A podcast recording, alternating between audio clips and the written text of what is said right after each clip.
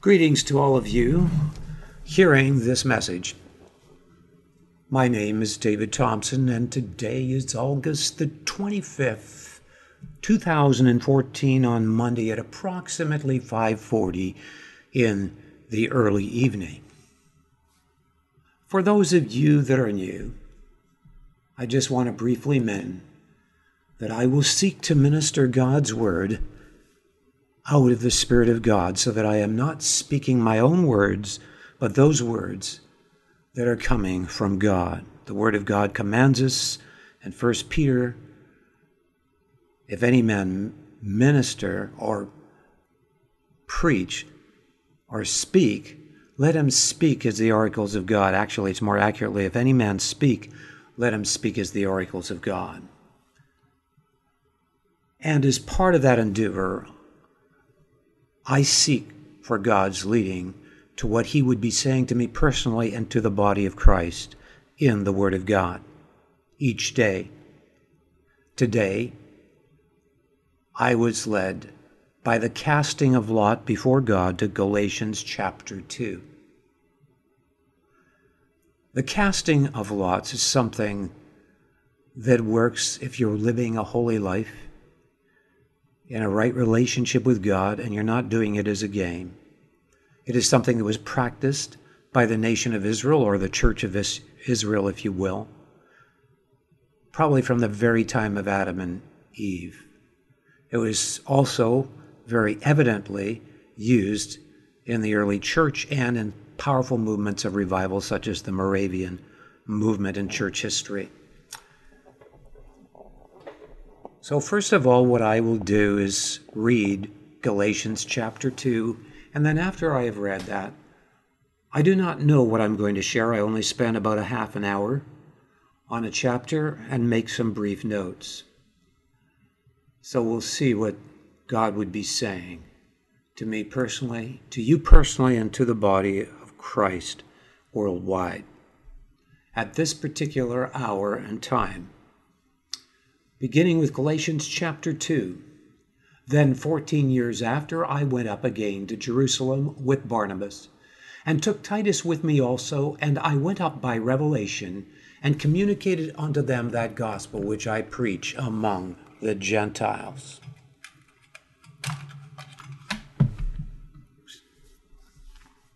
But privately to them which were of reputation, lest by any means I should run or had run in vain. Excuse me, I'm just remembering something I have to do here. But neither Titus, who was with me, being a Greek, was compelled to be circumcised, and that because of false brethren unawares brought in, who came in privately to spy out our liberty, which we have in Christ Jesus, that they might bring us into bondage to whom we gave place by subjection, no, not for an hour, that the truth of the gospel might continue with you. But of these who seemed to be somewhat, whatsoever they were, it maketh no matter to me. God accepteth no man's person. For they who seemed to be somewhat in conference added nothing to me. But contrariwise, when they saw that the gospel of uncircumcision was committed unto me, as the gospel of circumcision was unto Peter.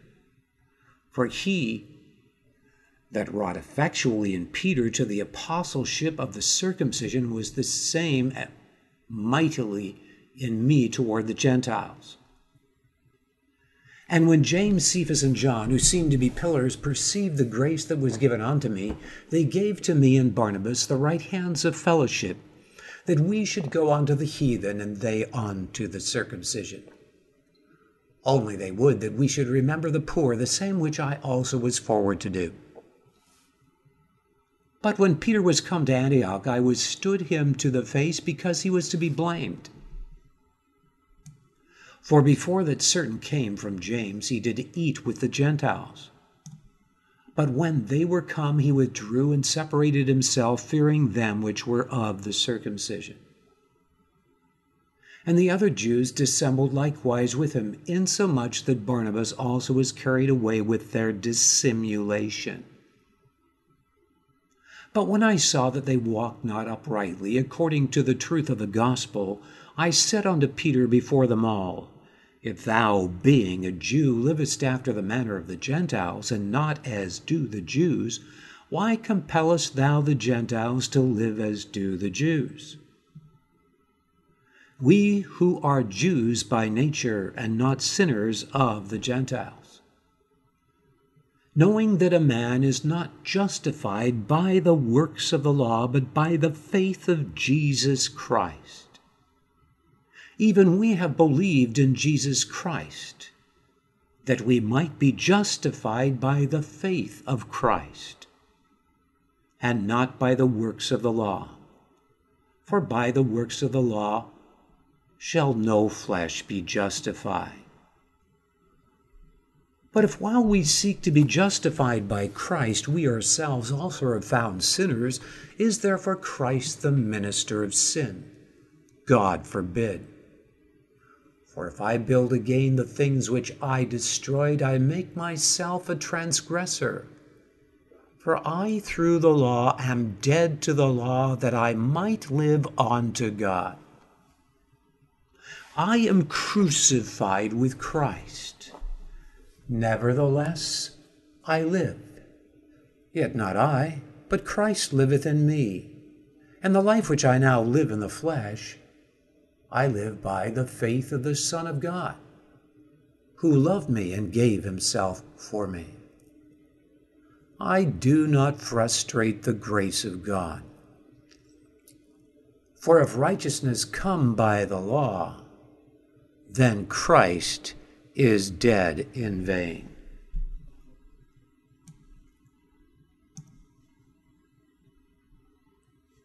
Beginning in the first part of this chapter in Galatians, Paul discusses that he set aside a long period of time of 14 years to seek the Lord's face. And out of that time of seeking God and no doubt searching the scriptures, he received revelation from God. Well, we know that he also had a direct angelic visitation from God in his conversion. And had, uh, and had a number of times had angels of the Lord minister to him at his bedside, as is uh, described in the book of Acts.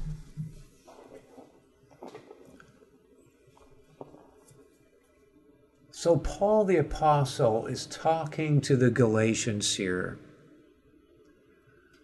because, as he says in other parts of this book, who has beguiled you? We did a message recently from Galatians on that particular chapter that you started out with a relationship with God and somehow ended up in it depending on your performance before God. That is, in essence, what Paul was saying in that particular chapter. And he is basically, in essence, saying this in this particular chapter that they must not fall out of a relationship of fellowship with God. And the trap of falling out of that relationship of fellowship with God is the deception to trust in ourselves, in our own performance, as somehow the basis of our relationship with God and of pleasing God. When this happens, we are putting our trust in something other than God. For whatever we are trusting is in is also where we are putting our worth and our glory. That is why it says in the Word of God that boasting is excluded by the law of faith. That's somewhere like in Romans chapter 4 boasting is excluded by the law of faith. Genuine faith is not a trust in what is untrustworthy, but in what is ultimately trustworthy. What is ultimately revealed as worthy of trust. That is obviously not in man. In fact, it is very clear throughout the scriptures that from the very beginning of time, this was the case, and this was the true gospel. The gospel has been preached from the time of Adam and Eve till now. And that gospel, basically, in its essence, is saying this that there is only one God, and that only in God is there forgiveness. And that forgiveness is only in God, because only God has the moral capacity to absorb judgment because he only can be a perfect atoning sacrifice. It is basically saying there is only one God, and God has provided a way of forgiveness which is within himself. If forgiveness was somehow dependent and salvation, of course, is contingent upon forgiveness. If forgiveness was somehow contingent upon our performance before God, then there would be the deception of self trust, which brings self glory and self worth. It is a deception of pride. from the very beginning, it is clear that there was this gospel preached. Even the Paul the Apostle in Galatians describes this, and in Hebrews and other places clearly describes that this gospel was with Abraham, that it was before the law. Does that mean that when the law came, the gospel ceased? No. In fact, in the book of Revelations, it says that in the last days, Revelations chapter 16, no, pardon me, is I believe it's chapter 14. It says, it mentions three angels, which is talking about the sequence of events just before the time of the end. There's an angel that comes on the scene, and it says, And I saw another angel come out of the midst of heaven, having the everlasting gospel to preach, saying with a loud voice, Fear God and give glory to him, for the hour of his judgment is come, and worship him that made heaven and earth, and the sea and the fountains of waters. It describes the gospel as being the everlasting gospel. And it emphasizes fearing God and worshiping God because the true gospel involves fearing God. And out of the fear of God, having genuine worship. And I will go into more depth to explain what I mean. For example, Paul the Apostle says, We are the circumcision which worship God in spirit and truth and have no confidence in the flesh.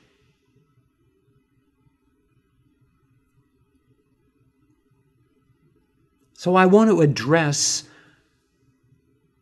this particular chapter here in relation to the difference between performance, which is a deception, that is working on the principles of this world. What are it, Paul? It's talk. It talks about this. Shall we again fall prey to the beggarly elements of this world? What is it? And I'm not going to go into it right here. I believe it's in um, Colossians that mentions this. It's, it's the beggarly principles of this world. What are the beggarly principles of this world? It is basically the deception of self trust. It comes in many forms. In fact, in all forms of religion from the time of Cain till now. Cain lost the fear of God.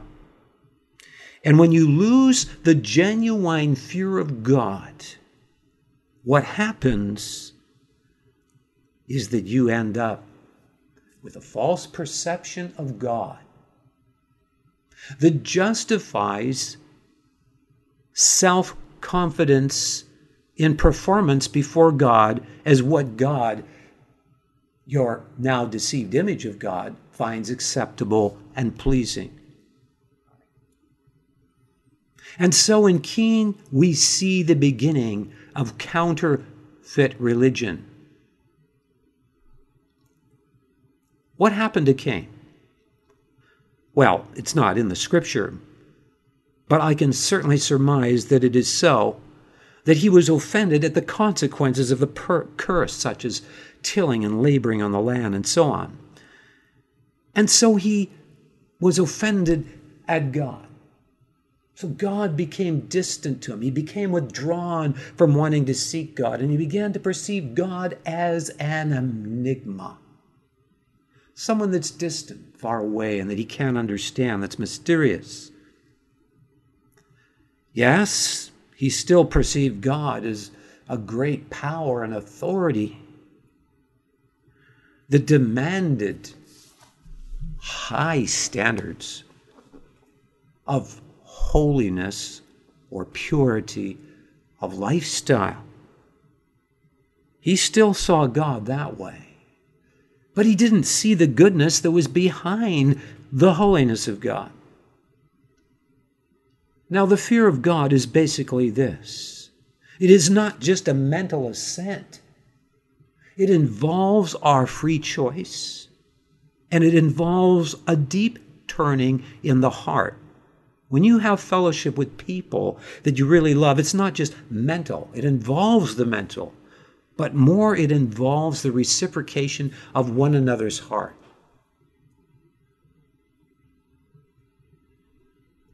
And in the genuine fear of God, there is the choice to recognize God for the reality of who He really is. And when you become, or one becomes, like Cain offended, that is when the distortion out of the heart of self projected images of God that are idolatrous forms, even though you may believe in only one God. It is an idolatrous perception of God.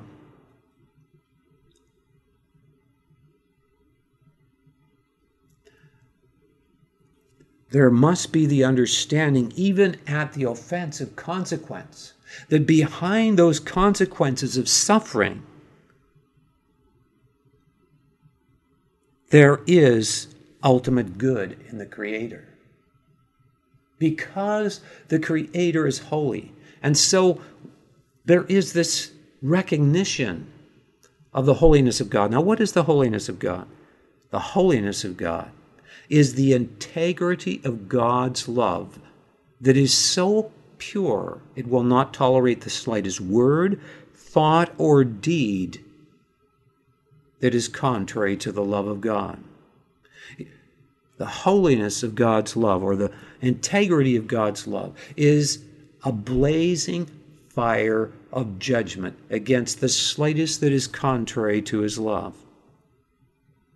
That is why in the Word of God it says our God is a consuming fire. And there are many examples of the consuming fire of God's presence that devoured sin in the accounts of the nation of Israel. Among those that became complainers and rebellious or came too close to God. And the Word of God says that Jesus Christ is the same yesterday, today, and forever and the nature of God has not changed. There are many examples in the New Testament of God judging sin in the early church. One example is Ananias and Sapphira. In First John, it talks about there, there is a sin unto death. And it exhorts people not to pray that God would judge people unto death. There's the example of Paul committing someone to the destruction of their flesh because of the sin they were committing in the midst of the congregation. And we see many examples in the book of Revelation of God declaring his judgment with severe judgment upon people that are in rebellion against him to bring them to the place of repentance and upon those that are deceivers in the church, such as Jezebel described in regards to the church of Pergamos.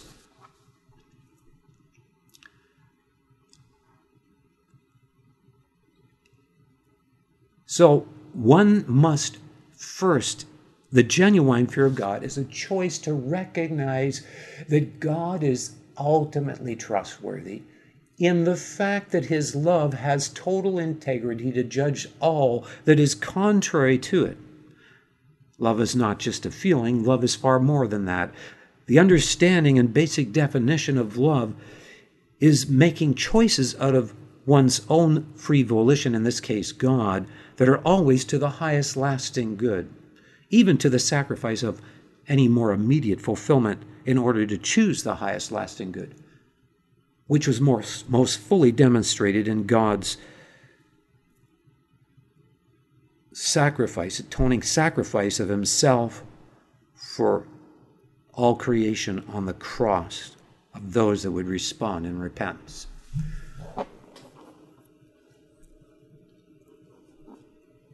It is this integrity or holiness of God that is the foundation from which can spring God's love in full expression without corruption that can go on and gone in greater enlargement and in greater creativity and of course obviously out of that greater fulfillment and and go on forever and ever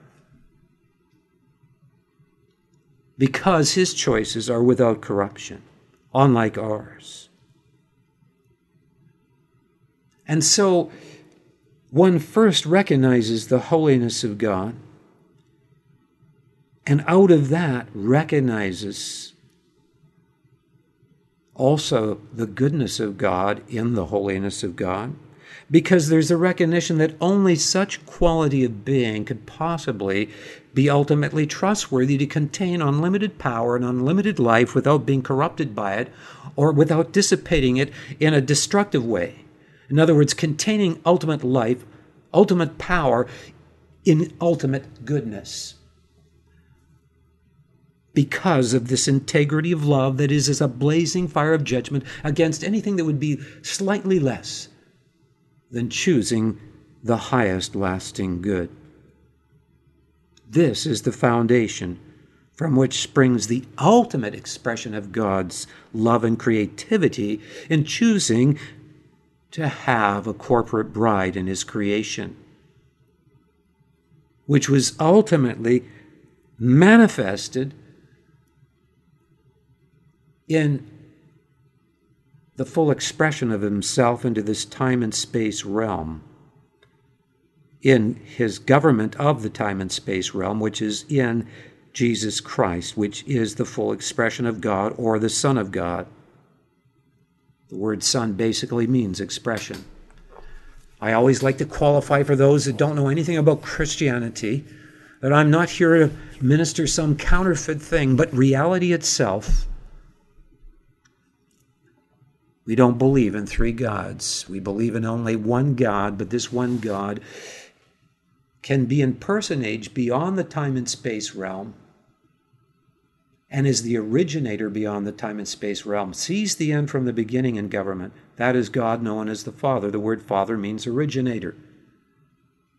And then God must also govern in the time and space realm, which is his creation.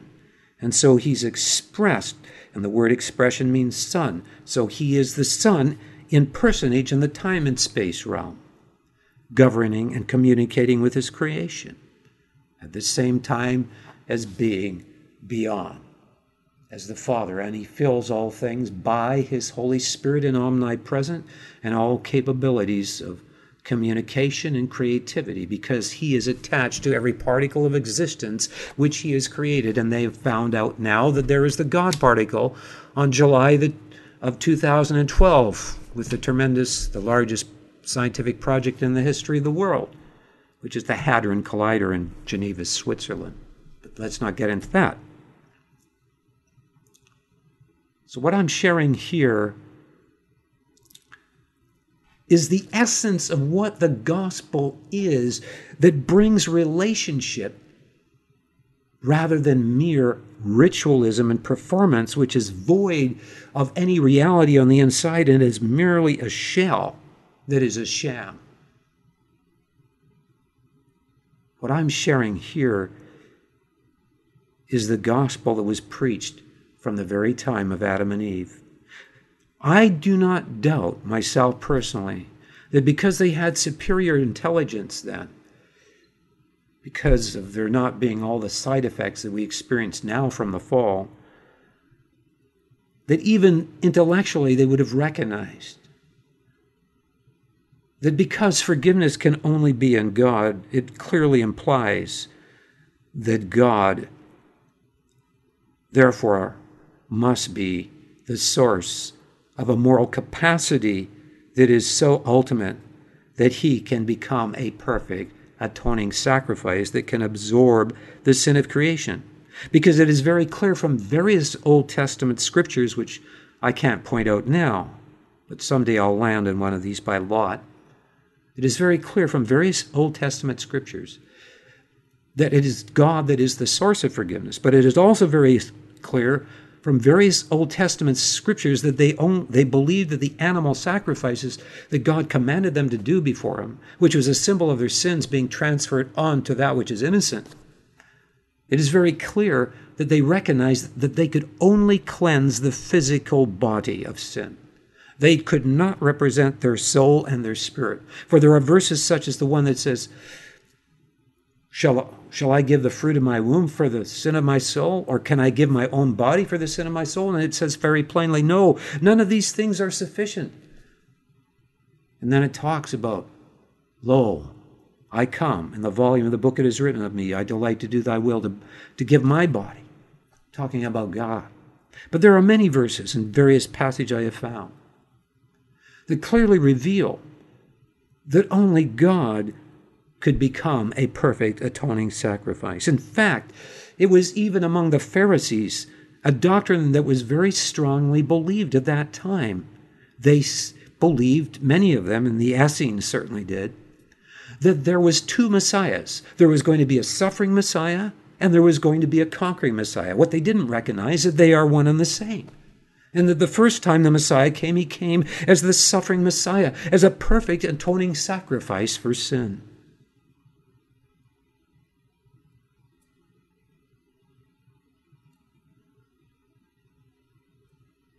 And now he will be coming as the one, as a lion that will judge the world. And all those in it that have rejected the good news that they can be reconciled to God and become part of his corporate bride, part of his family in heaven. People don't want the truth. They want to form their own image of God. They don't want to fear God. The fear of God is the choice to recognize his absolute trustworthiness, which is only possible in the recognition that he is totally pure without compromise. And that behind all of that is the containment of goodness, and that out of that springs the power of God's being in such a purity of love that He can love us so much to be a perfect atoning sacrifice, so that out of the holiness of God springs the mercy of God, and it is the recognition of this ultimate negative and positive, as it were, for sake of illustration, that there is the breaking of the shell of our heart, just like the shell is broken around the nucleus of an atom. The electrons that spin around the atom spin so hard that they form a hard shell. And it takes an ultimate negative and positive, or a strong negative and positive, to break that shell and release the flow of life and energy. And likewise, it is in the recognition, the choice to fear God that brings this recognition of His ultimate integrity of love that overflows and transcends in mercy and grace that comes a genuine shattering of pride in our heart. For our heart is as it were in independence of God because of our own choices of rebellion and deception like Cain against God in a state of deception till we come to the place of recognizing how empty one's life is without God without a genuine relationship that is reciprocative with God. And the prodigal son came to the end of himself. God has created our being to only find ultimate satisfaction and fulfillment in Him. It is, as others have described, like a God vacuum in our being. It only was made to be filled by God. We will never be satisfied with what is less than ultimately real, and only God is ultimately real. If you look at the definition of the word truth, the word truth basically says various dictionaries that it's that which is real. So you look up the word real or reality, and it defines it as that which is unshakable, unmovable, everlasting, and unchangeable. It is a quality of being that will never change because its integrity will not allow the slightest destructibility or corruption and that is contrary to ultimate perfect love. And when we choose to fear God, we, are, we become filled with awe of who He is. It's not a matter of mere mental assent. It's a matter of a deep circumcision in the heart that happens from what it describes in Hebrew as this sharp two edged sword. There's two sides to this two edged sword. The first side is the holiness of God, the integrity of His love, and the other side is the mercy of God or the grace of God as it describes it in the New Testament. And when we come to the place where our hearts are open from our own deceptions because we see the emptiness within us and we become loath, we loathe the deception of our own heart. We loathe the deceptions of those around us and the deceptions of counterfeit false religion. And we cry out and say, Where is the truth? I want reality. I just want reality. I'm tired of all the deception. It is at that point that we will see God and His reality for who He is because we are open at that point. And it is that point that the two edged sword of God's Spirit circumcises our heart, and there is that ultimate pull of the positive and negative that breaks the shell of our heart and causes the flow of His life to enter us with His Spirit that can only satisfy because He is the very source of reality. He's the very source of love and love is the very source and God of what contains life that goes on and ever enlarges in fulfillment out of love.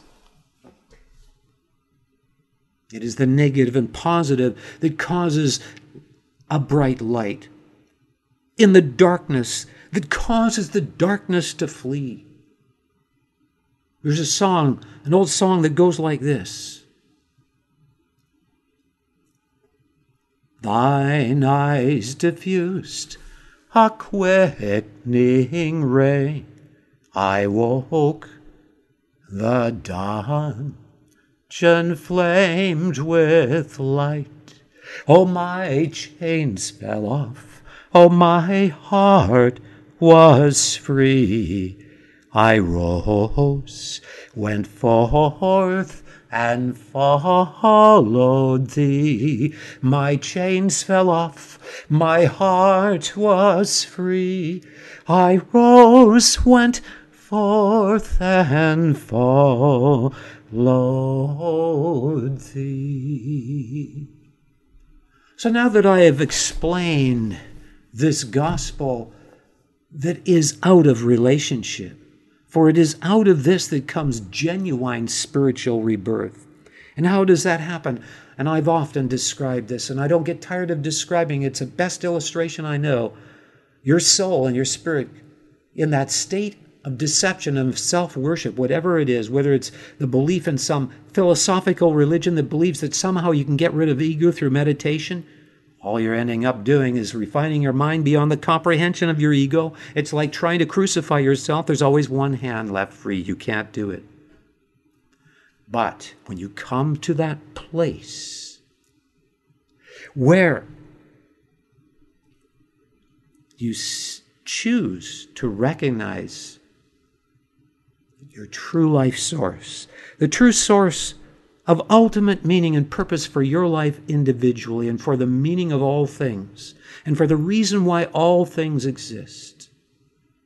Then your heart opens up like an open hand from a clenched fist because you've found what is ultimately trustworthy, what is ultimately real.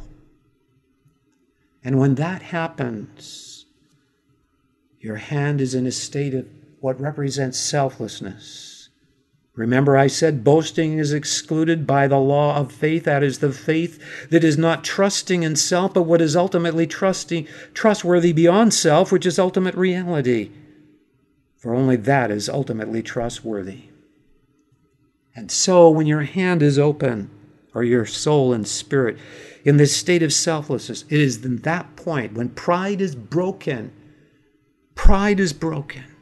And you open up like a blossom that the other hand, the other hand represents, the other open hand represents the Spirit of God, comes and rests against that open hand to form two hands that are a symbol of prayer and also look like a seed. And so you have the seed of the new divine nature that is described in 1 John, which says, Whatsoever is born of God overcomes the world, and this is the victory that overcomes the world, even our faith. The faith that is born of God has the abiding of God's Spirit with our spirit. It is our spirit that is opened up in faith, our soul, to allow the abiding and indwelling God, of God's Spirit, which forms the new divine nature within our being, that gives us victory over the principal elements of how this world is run. And how is the world run? It is run on the basis of self sufficiency in the created rather than the creator. It is in a state that is destructive because it does not reciprocate or receive the ultimate source of life and economy for the universe that is without corruption. And so it is filled with corruption because in the created there is destructibility, because it is not the source of this ultimate perfect love that can contain unlimited power and life. And so in this chapter, to close, I just want to share a bit more in Galatians here.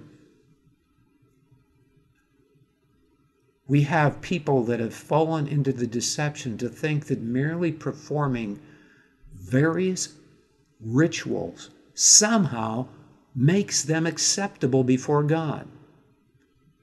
It is very clear, even in the Old Testament, that God required not merely the outward circumcision.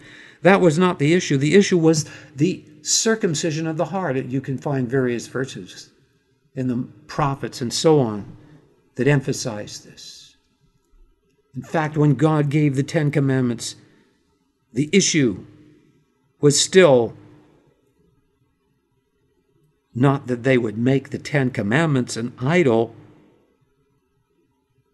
and fall into a false perception of God like Cain, a demanding God. The demanded performance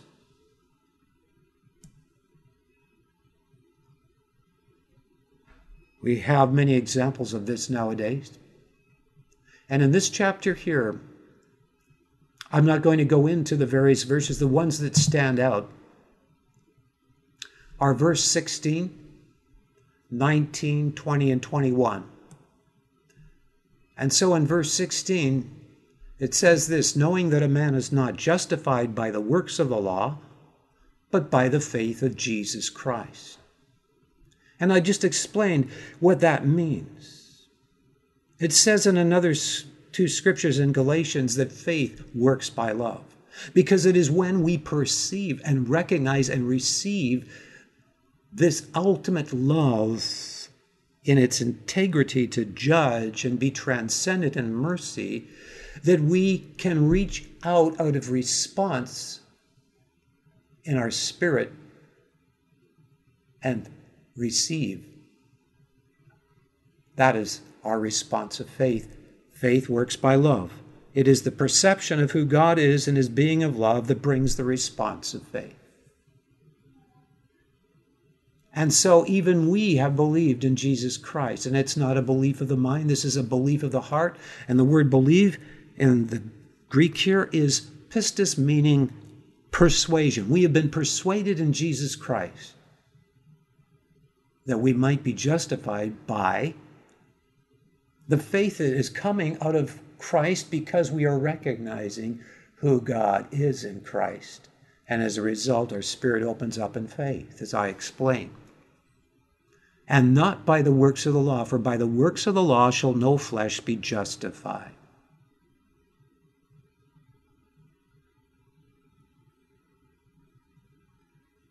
in the beginning, they recognized when they were under the law in the time of Israel and Moses, they recognized that the issue was the circumcision of the heart, and they certainly kept the outward performance of what God required. But there was the reality and not just the ritual. The ritual was only, was only the outward expression of the reality, and many, like Joshua and others, there were others that did fall into the trap very quickly of getting their focus on mere performance before God because they did not enter into genuine rebirth like Moses did, like Joshua did, like Enoch did, and others that walked so close with God. Now, the other verse says, Through the law we become dead to the law that we might live unto God. It says that when the law entered, grace abounded all the more. Because the law certainly exposes our inadequacy apart from God, which corners us to the mercy of God. In fact, it is the recognition of the holiness of God that is manifested in the law. And that points us to the mercy of God. So that when we offer, in, the, in that time, the animal sacrifices, we're recognizing how we deserve his judgment, but we're filled with thankfulness that God is forgiving us, not because the animal has the power to take away our sins. It only cleanses the physical, but it is our response and repentance towards God. Even in the communion, the reason for the communion the body and the blood of Christ is to focus on the greatness of God's love and mercy towards us in his atoning work on the cross in Jesus Christ.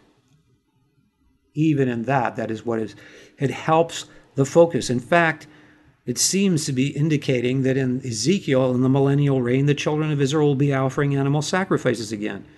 Does that mean that Christ, they're trusting in them? No. If you were to offer an innocent lamb now, you would still recognize that Christ was the source of forgiveness and the source of cleansing. But the offering of that innocent lamb would be a reminder very similar to taking communion, but have a far more powerful effect. And so, this is the understanding that I bring out in regards to these things. And of course, it goes on here and it says, I am crucified with Christ. This is in the sense that I deserve that judgment that Christ took upon himself for me. When it's saying, I am crucified with Christ, it's saying, I deserve to be crucified there where Christ was crucified. It's when we see we're totally wrong and how much we, and that's seen when we recognize that we deserve the judgment of God because He is so holy that we realize there's nothing we can bring before God. of our own performance. But if we have a misperceived perception of God as some holy being that requires performance like Cain did, then we'll think, well, I can do things to be acceptable before God. Because we have a distorted view of the holiness of God and not, do not recognize the goodness of God and the ultimate perfection of God in the holiness of God, nor the goodness of God within the holiness of God. But when we come to the place in our lives continually of abiding in Him out of a life of prayer where we learn to grow in the fear of God, there is this secret that comes out of the fear of God of abiding in God. Our spirit can no longer worship our soul when we see we're totally wrong. Pride is broken. Self deception of self worship is broken when we are in awe of who God is and His holiness. Do you know that one half of our brain, secular psychologists or whatever they are called that study the brain, they recognize that one half of the brain was created to comprehend awe. We were created to fear God, to find fulfillment of reciprocation and worship out of the fear of God. And it is in this place of recognizing who God is that there is ultimate humility that brings us to the place of total honesty to repent and ultimate honesty that brings us to the place of total humility, to be undone in the deception of pride. The Word of God commands us that as we have received Christ Jesus the Lord, so we are to walk in Him. And the way we received Christ was when we came to this genuine spiritual rebirth that I've been describing that is comes out of the fear of God, choosing to fear God. To genuinely fear God.